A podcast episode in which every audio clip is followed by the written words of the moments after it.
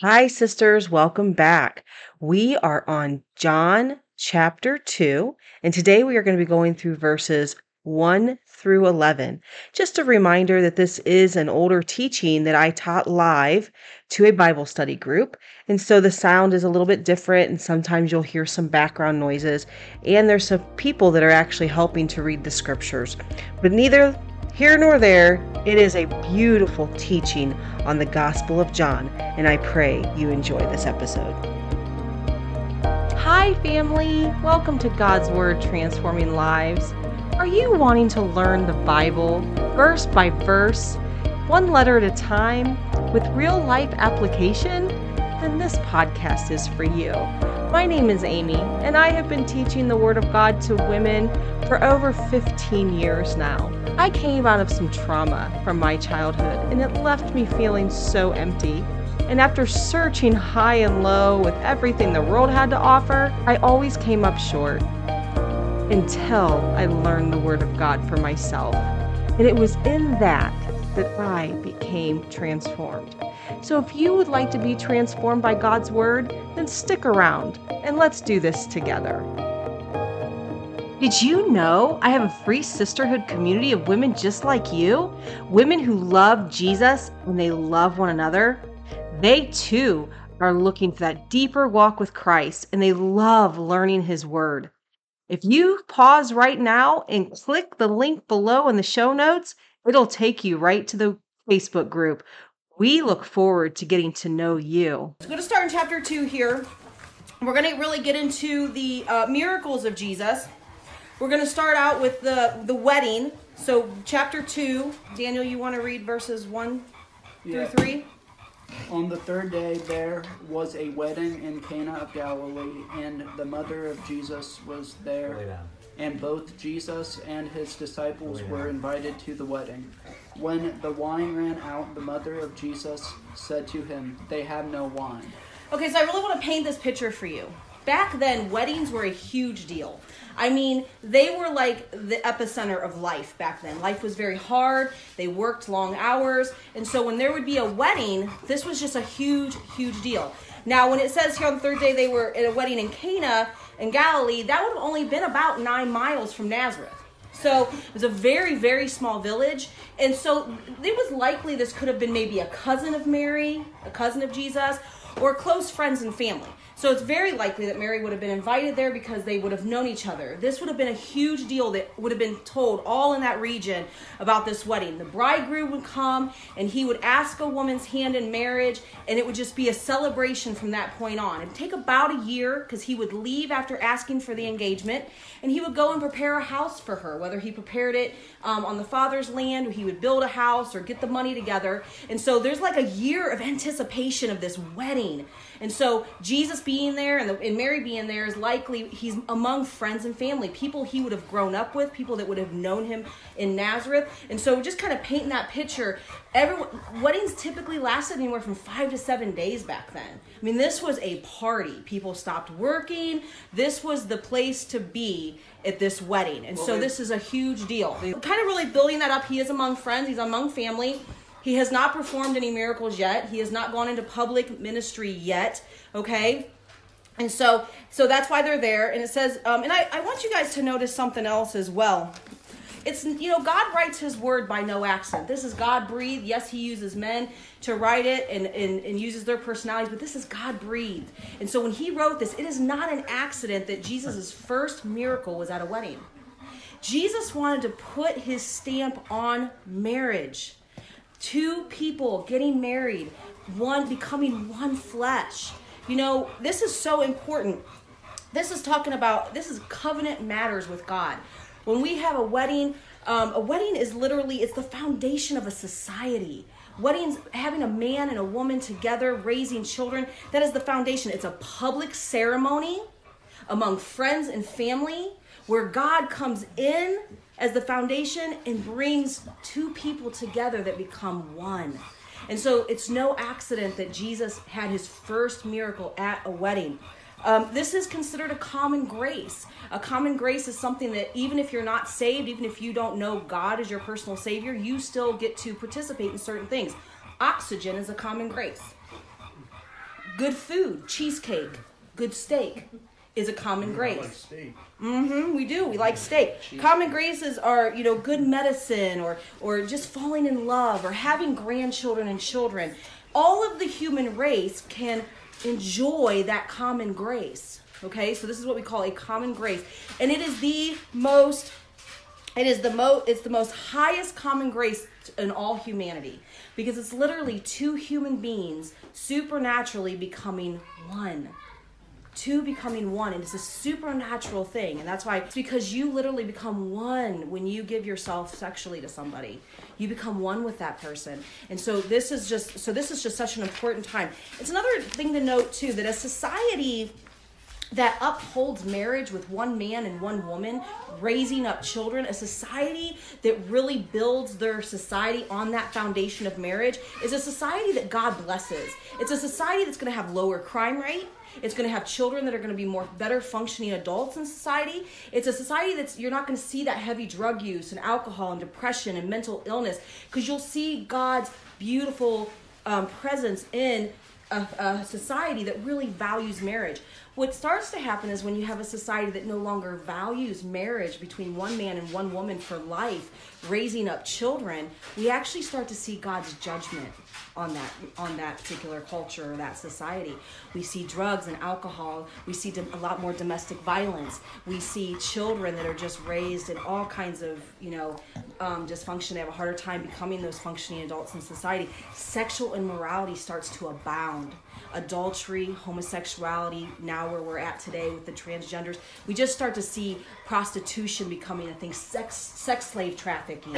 You know, we start to see a real moral decline because what we're seeing is God's judgment on a nation or on a society that no longer values the greatest common grace that he gave humanity, which is marriage between one man and one woman. And so it's really important the, as the church, as the body of Christ, that we want to preach marriage. We want to preach one man and one woman coming together for a life and, and raising children and, and, and raising them in the ways of the Lord. Now we understand that sin is out there and Jesus came for sinners and a lot of us came from broken homes and broken lives and sin and destruction but there's a redeemer. That's the beautiful thing. God is a redeemer. But but when we live right by his ways, we can rebuild a society. We can rebuild a society.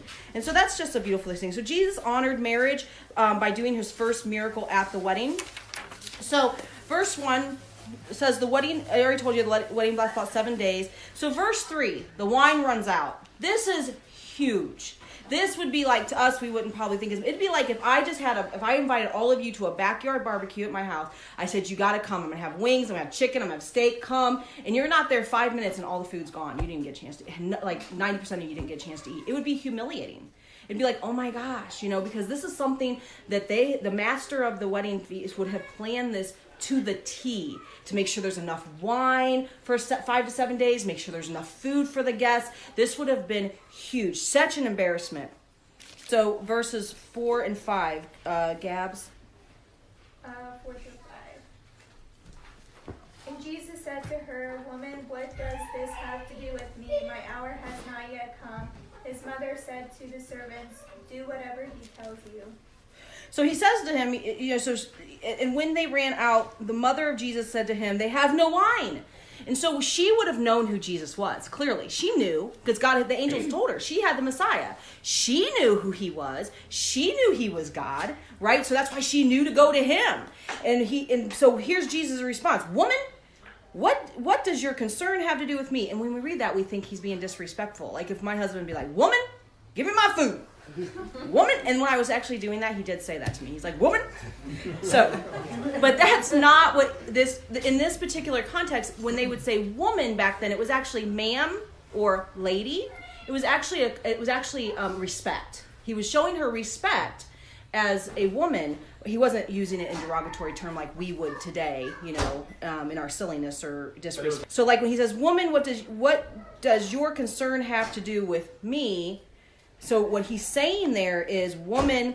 I said it's not just. But what does your concern have to do with me? Can actually be translated. What have we in common? What do we have in common? Now he's saying this to his own mother, right? We know this was used about three other times in scripture. David used it twice when he was talking to his cousins and he was saying, What do we have in common as far as far as a spiritual life? In other words, nothing. It's a rhetorical question. What do we have in common? Rhetorical question. Answer, nothing. Okay, and then uh, Elisha uses it in Second Kings, and when he says, "How deep is the gulf between me and Ahab's son Joram?" It's deep. I have nothing in common with you. You are of an evil seed. We have nothing in common. Then three times the demons use it to express that Satan and Christ have nothing in common. Okay, in the New Testament. So what Jesus is actually saying here, he's saying, "Hey Mary, I am Christ. I am sinless. I am deity. I am God incarnate, and you are sinful humanity, and there's a gulf between us. We have nothing in common. And in other words, I don't listen to you, I listen to the Father. And he wasn't being disrespectful, he was being factual. I don't, you do not, I created you, Mary. You are sinful. I am God incarnate. You don't tell me what to do. And he wasn't being disrespectful, he was being matter of fact. And she got it. Because when you because when you look at oh and then he goes on to say my hour has not yet come, this is talking about the crucifixion. My public ministry has not yet come. Whenever he uses that in the New Testament, he's meaning the crucifixion. It is not quite my time yet to be declared publicly that I am the Messiah. Even when he was doing his public miracles, it wasn't that he was telling them, I am the Messiah, although he was showing them. It's really when the plaque went above his head King of the Jews. Now his time has come. He has been declared the Messiah. Now they rejected it, but it was publicly declared I am the Messiah. And as mothers, we can get really zealous. Or if oh, we get yeah. really excited about something, we're ready to push you off into something before you're always ready, right? We know that as moms and as dads. So, you know, he just wanted to put her in her place and remind her, I'm God and I'm here for a mission. So his mother says to the servants, whatever he says, do it. So she clearly was agreeing with him, right? Whatever he says, you do it. He's God, he's the boss, he's the Messiah. Okay, so do six through eight. Now there were six stone water jars there for the Jewish rites of purification, each holding 20 or 30 gallons. Jesus said to the servants, Fill the jars with water. And they filled them up to the brim. And he said to them, Now draw some out and take it to the master of the feast. So they took it. You want me to do nine? No. So number six. So you know, so what it's saying here is there's a purification. This was a, actually a ritual. So like Jews had all these rituals and cleansing rituals, and so what he's he's just saying, you know, grab those buckets. Basically, like if they would have touched a dead body, they have to like do all these different rituals to cleanse. So then he goes on to chapter or verse six where he says, Jesus said to them, "Fill the water pots with water," and they filled with filled them to the brim. Notice here that the servants filled the water pots, not his disciples. A, so they, they couldn't say there was trickery. Well, his disciples filled them. They clearly did something to it when they filled it for that for him. So he had the servants do it. He had a, he had an outside person do it. And number two, notice that it says, fill them to the brim. That means fill it to the tippy top so that he can't be accused of filling it this much and then pouring this much wine into it. Truly, a miracle was about to be performed and it and it was an instantaneous thing. As soon as they were filled, he didn't sit there and go abracadabra, ooh la la la, whatever. You know, he didn't do that. It was instantaneously. It was turned into wine that they could now drink it. So so draw from some now and take it to the master of the feast, and they took it. Uh, verses nine and ten. When the chief when the chief servant tasted the water after it had become wine, he did not know where it came from Though the servants who had drawn the water knew, he called the groom and told him, Everyone sets out the first the fine wine first, then after people have drunk freely the inferior. But you have kept the fine wine until now. So the master had no idea that Jesus had done this. So he's thinking it was the bridegroom that was like, "Why? Are, this is so bizarre. We never put out. We always put the first out first, and then bring in the last, the least, the least of these. And that's a metaphor right there as well. You know, so often in this society, we look at the prettiest. We look at the, the nicest homes, the the nicest cars. Who's got the better jobs? We want the young, right? We want the young and the fresh. And even if you look at like the, the pastors that are on television, I don't even like call them pastors. The uh, false teachers that are on television, don't they all look really pretty? And if they start to age, what do they start? They have a plastic surgeon typically on standby. It's just a fact because they know that more people are going to watch them if they look the part. But that's not Jesus and that's not his kingdom. His kingdom is going to be the first will be last and the last will be first. He's looking for the least of these. He didn't come for the righteous, he came for the broken. He came for the sinner. He came for the sick. And so, him bringing forth the wine after was very symbolic in, in, in as well because he's try he's he's bringing a whole new kingdom than what we're used to. Yeah. Whole new kingdom. Where the first will be last and the last will be first. You've all been if you've been kicked off the kickball team, he's about to make you the captain. He's about to make you the captain. These were the beginning of his signs. Um, so go ahead and read. So I'm just going to read 11. This is the beginning of signs Jesus did in Cana of Galilee. There's actually, I want you guys to go back, and I know that I'm kind of going a little, I don't mean to go fast, but there is so much. Actually, we could literally just spend this entire time together just talking about the wedding. and then we could spend a whole nother Friday just talking about the cleansing of the temple and then a whole nother one just talking about the last three verses. That's how deep and wide John is, and I actually have to go through it a lot in my head to try to condense it and just pull out what I can. And it's kind of hard for me to teach it because of that, believe it or not, because I just want to go really deep. I'm kind of like a deep person, but um, I encourage you guys to go back through this and go deeper, go wider, go searching. Look up the Greek and look up the different things because there's actually so much more that can be said. But anyways, so so in 11, the beginning of the signs Jesus did in Cana of Galilee and manifested his glory, and his disciples believed in him. And that word glory there, as we've talked about before, it's literally the manifestation of God.